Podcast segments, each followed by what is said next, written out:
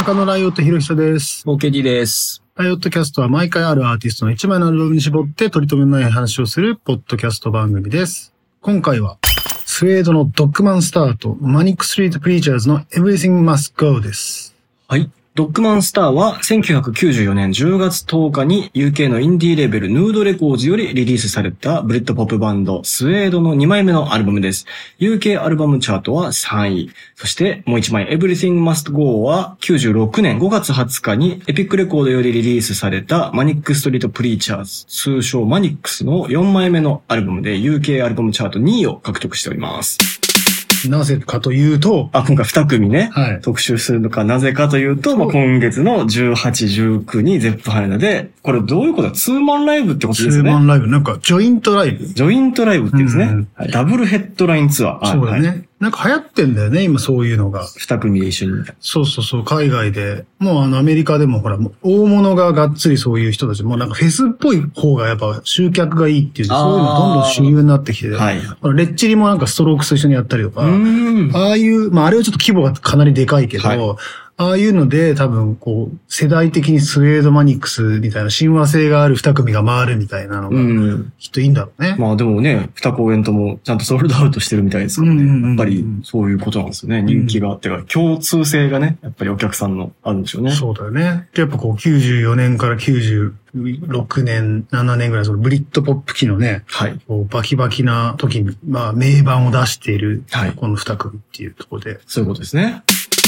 ドッグマンスターとか、マニックスで言うと、エブリシングマスト GO の一個前ホ。ーリーバイブルですそうだね。とかはいは、もうバキバキ世代で、き、そう、中野さんが現地、そっか、現地に行った時ですね。まあ、エブリシングマスト GO も現地で聞いてたけど、はいまあ、ぶっちゃけ今回、本当マニックス掘れなくて。はい。そう中野さんは、 どっちかというとスウェードを聞いてた人そうそう、スウェードだけど、はいもう俺バーナード・バトラー、ギタリストね、初期ギタリストが大好きすぎて、うん結局、こう、ドッグマンスター以降の、まあその、OKD でも話して、こう、カミングアップっていうね、はいまあ次のアルバムというか、はい。まあこれも一応名盤とされてるけれども、そうですよね。はい。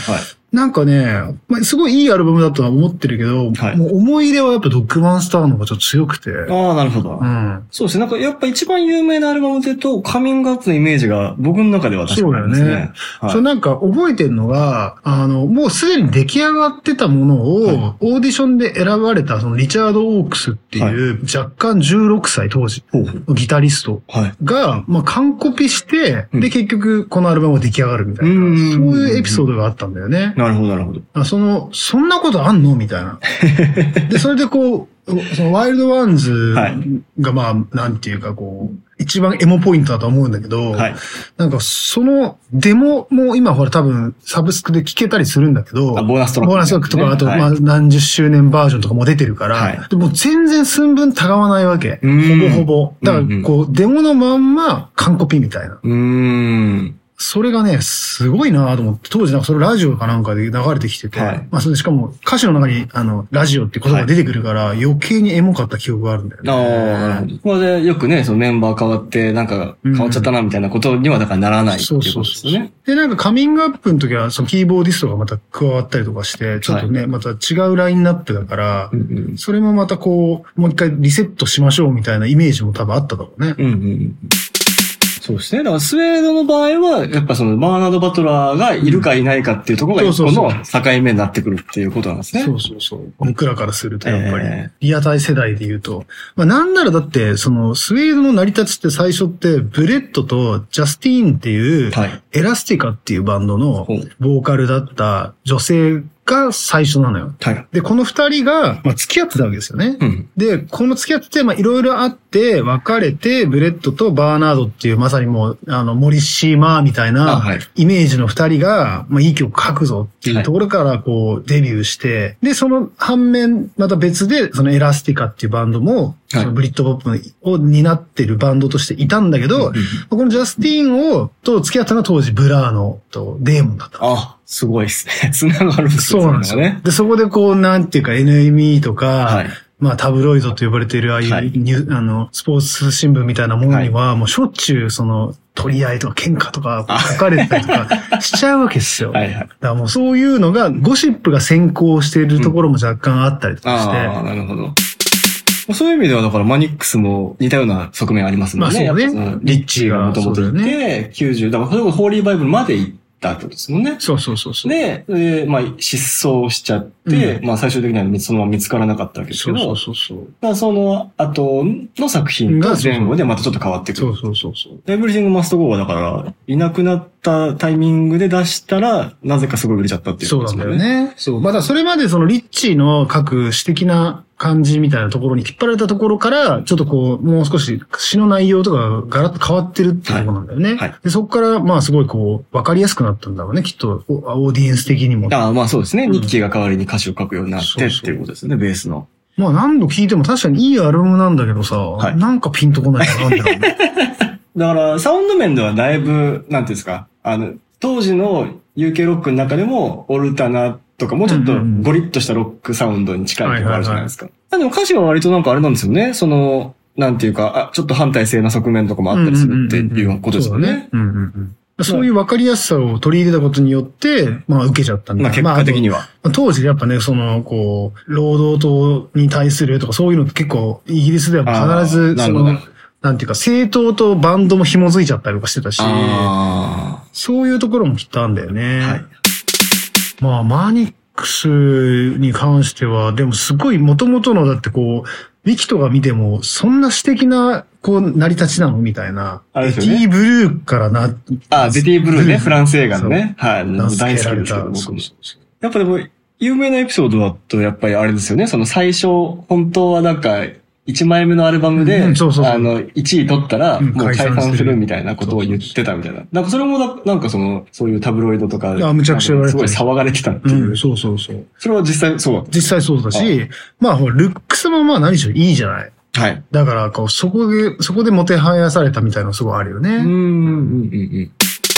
本当そういう時期で、スウェードもどっちも活動した時から、やっぱりこう、相互で多関分わり絶が。対当当時は関わりはない気がする な。全く。だだからピンとこないんだあよね。なるほど。そう、一緒にやってる図が浮かば使なうい。浮かばない。なるほど。仲良かったっけみたいな。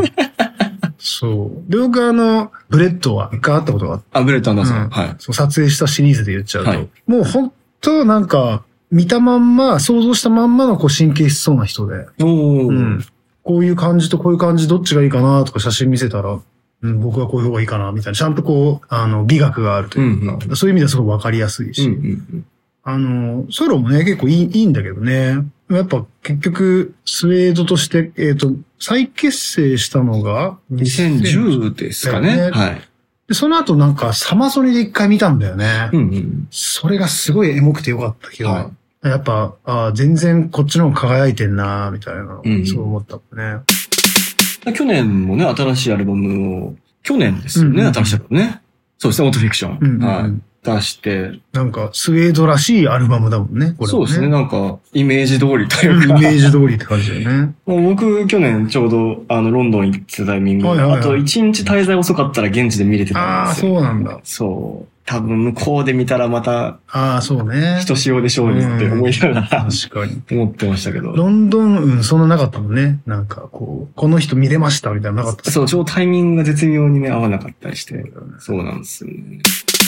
ででも結構僕もそんな逆にスウェードそんなに作品終えてなくて、はいはいはい。だ本当ファースト、セカンド、まあサードぐらいうん、うん。までですかね、ちゃんと聞いたことあるのって、はいはい実は。いや、でも俺もそうだと思 う。ぶっちゃけ。スウェードってやっぱジャケがさ、まはあいそのニックナイトっていう結構有名なファッションフォトグラファーの人がやってたりもして、うんおしゃれですよねそうそう、はいおしゃれだから、まあそれで見ちゃうとやっぱこう、圧倒的にカミングアップとかまでが一番こう、わかりやすくおしゃれっていうか、うんで、まあヘッドミュージックとかも同じ人がやってるけど、なんかこう、もうちょっと実験的にやっぱなっちゃってるし、自分たちのグラム像にすごい、こう、囚われちゃってるあ気がグしちゃうラムロックとしての。うんはい。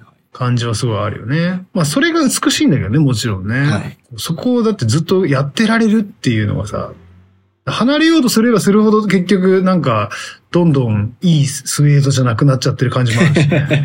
まあ、そうですうね。ん、やっぱり本来のそこで培った音楽性みたいなのが一番気に入られてた部そ分うだだし、よね。でも今さ、なんか本当そう再結成とかするバンドとかってみんなその辺割り切ってたりとかさ、逆にそうですね。なんで俺らあんなに迷っちゃったんだろうみたいな発言する人たち多いよね。やっぱ そうです。ね。もうもうバンドらしいっちゃバンドらしいうんでうす。んうん。やっぱデビューが衝撃的だったからね、やっぱり。うん。もう最初からこの、セそルフタイトうそう、この、あの、シングルからすでに売れてて、ドルーナーズとか、で、メダルミッキーで、それでもう、極めつけはアニマルナイトレイトっていう、ルはい。まあ、ものすごい、あの、MTV でもかかってたし、はいまあ、そこでこう、あの、ギターをかけ鳴らすバーナード・バトラーがかっこいいみたいなうのが、んうん。余計に出てたみたいなのがあるし、まあ、すごい衝撃的なデビューから、まあ、そのセカンドで脱退してサードみたいな、うんなんかここまで本当になんか UK ならではって感じだったな、逆にスウェードの方がデビューアルバムでちゃんと1位取ってるんですうん、ね。うんうんうん そうそうそうそう。面白いですね。マニックスのその後の魅力っていうのは何なのその後のですかだから、ポホーリーバイオレ、エリティングマスゴで、コンスタントにやっぱ出してるじそゃ。うんで、そう、めちゃめちゃ多作なんですよ。だんで、だから2021年のアルバムで14枚なんで、うんうんうん。結構ハイペースなんですよね。で Everything Must Go の次が This is my true tell me yours が、実セールス的には一番売れてるんですよね。あ、そうなんだ。そううなんですよ、へ実は。ーでも多分、後々の、まあ、ライブのセットリストとかも含めて、やっぱメインに置いてるのは今でもやっぱ Everything Must Go になってくるのかなっていう。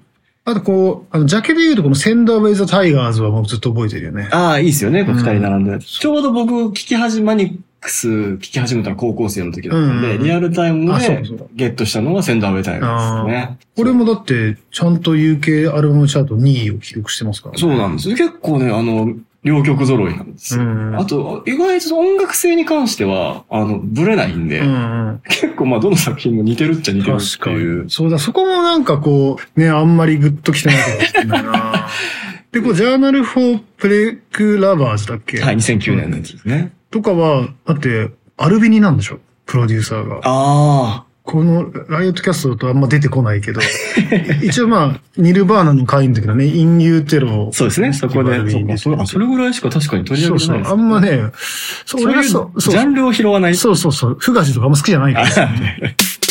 そう、でも最近もだから作品を出してるんですけど、うんうんうん。来日とかのタイミングで、とかまあツアー回るっていう口実は、基本的には、あの、ホーリーバイブルといか、その前のゴールドアゲンストソウルとうんかうんうんの、まあ20周年はいは記い念はリいリースツアー、まあエブリティングマストゴーもそうですね。はいはいはいで、大体それで回ってくることが多いんで、だから2015かなサマソニーで来た時も、サマソニーなのにホーリーバイブルまんま再現みたいな。ああ、そうなんだ。はもうフェスでそれやっちゃう。いはいはいはい。そう、それ僕も見てましたけど、確か。2015年。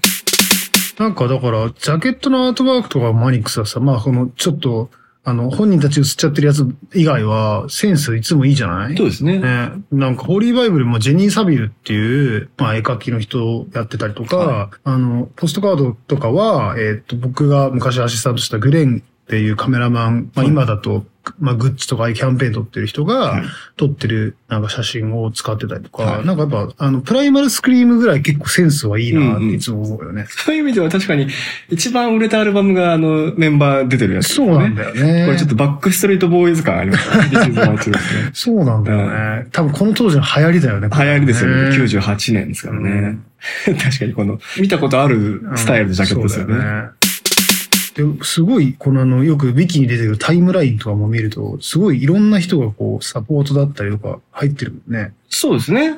基本的にはやっぱライブ、まあでも、だがっつり結構バンド感ある状態でやってるんで、うんうんうんうん。普通に見てて楽しいですし、はいはいあと何よりやっぱね、あの、ニッキーがベースの、あの、うん結構、まあ、仮想ってわけじゃないですけど、あの、言ってしまえば、アルフィーの高見さん的なあ、そうこなのへうちょっと女装してみたりとか、なんかへ結ー構奇抜な格好で出てくることがちょいちょいあるんですよ。え、あそれ知らなかった。。そうう。まあ面白いんですよへえね。そういう人って結構キャラ立ってですよね。うーん。なんか次のゼップハネダはいや、どうそうなんかやってくれるんじゃないやっ出てぱくれ り。るかな、どうか は僕はマニックスが鳥の日に行くんで、いはいそう、はい。 2日間で鳥がそう入いれう替ことわるなんんですよだ。。ああ。 2 days で。それもなんかお客さんに親切だね。確かにそうですうね。ん。どっちのファンにも。目配せしつつ。そうそうそう。へえ。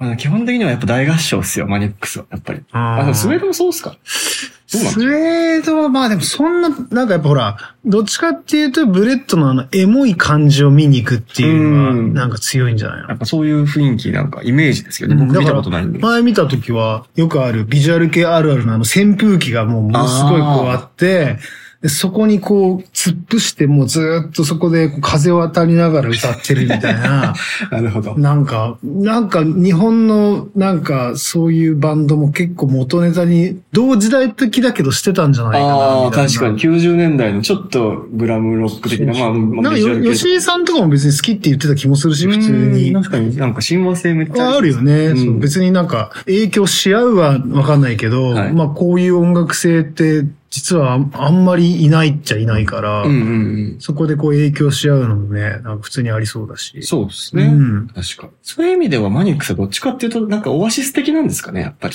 そあーの、まあ、労働者階級的なのも含めて。 ああ。まあそれのインテリバージョンなんだろうね。ああ。圧倒的に。頭良さそうじゃんね。なんかこまあそうですね。でも、割と、こってり味っていうか、うんうんうんなんていうかざっくり味ですけど。う。 はいはいはい。ちなみに言うと、そのスウェードのその最初のバーナードとブレッドも一回だけティアーズっていう別のバンドを組んほでう再結成的にしてて、多分スウェードっていう名前が使えなかったのが使いたくなかったのか、はい一枚だけアルバム出してて、すげえいいんだけど結局やっぱうまくいかなかったらしく、んその後続かなかったっていう。あてかあれですね、スウェード、最後の来日ってもしかして、2011年が最後なんですかね。へえ、そんな前にね。あ、いや、嘘ついてますね。2016かなうんうんうん。赤坂ブリッジに、あ、サモソリのついでに赤坂ブリッあジーでスウェードやってますね。うんうんうんうん。あ、当時、あれらしいですよタイムテーブルが、あの、レディヘッドとモロカブリだったみたいなんで、エキストラ公演に流れてきた UK ロックファンあーそういうことね。あの日だ、思い出した。メインステージで、あの、レディオヘッドやってる時。はい、そういうことみたいですね。ああ。俺、途中からレディオヘッド見に行った気があする。ー、なるほど。や確かっぱそうなっちゃいますよね。そう。そしたらなんかサカナクションのメンバーもみんな見に来てて、あー終わって見に来てた気がするの。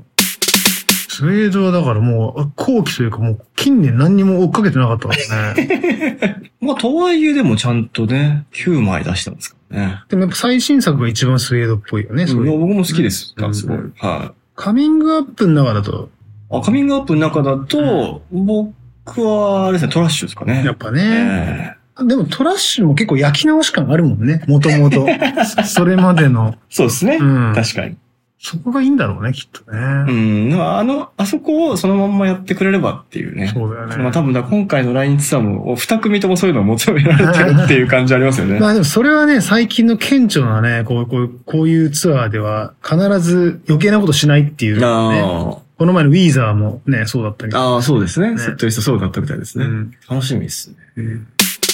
でも改めてこれ、エブリシンマスゴーはやっぱ聴いてみるとスルメアルバムだなと思いましたね。やっぱそうでり。すね。しかもなんかちょいちょいちゃんとこう頭に残る曲ありますからそうねケビン・カーター、ケビン・ーカーターいい曲だったね、本そ当うでに。すよ。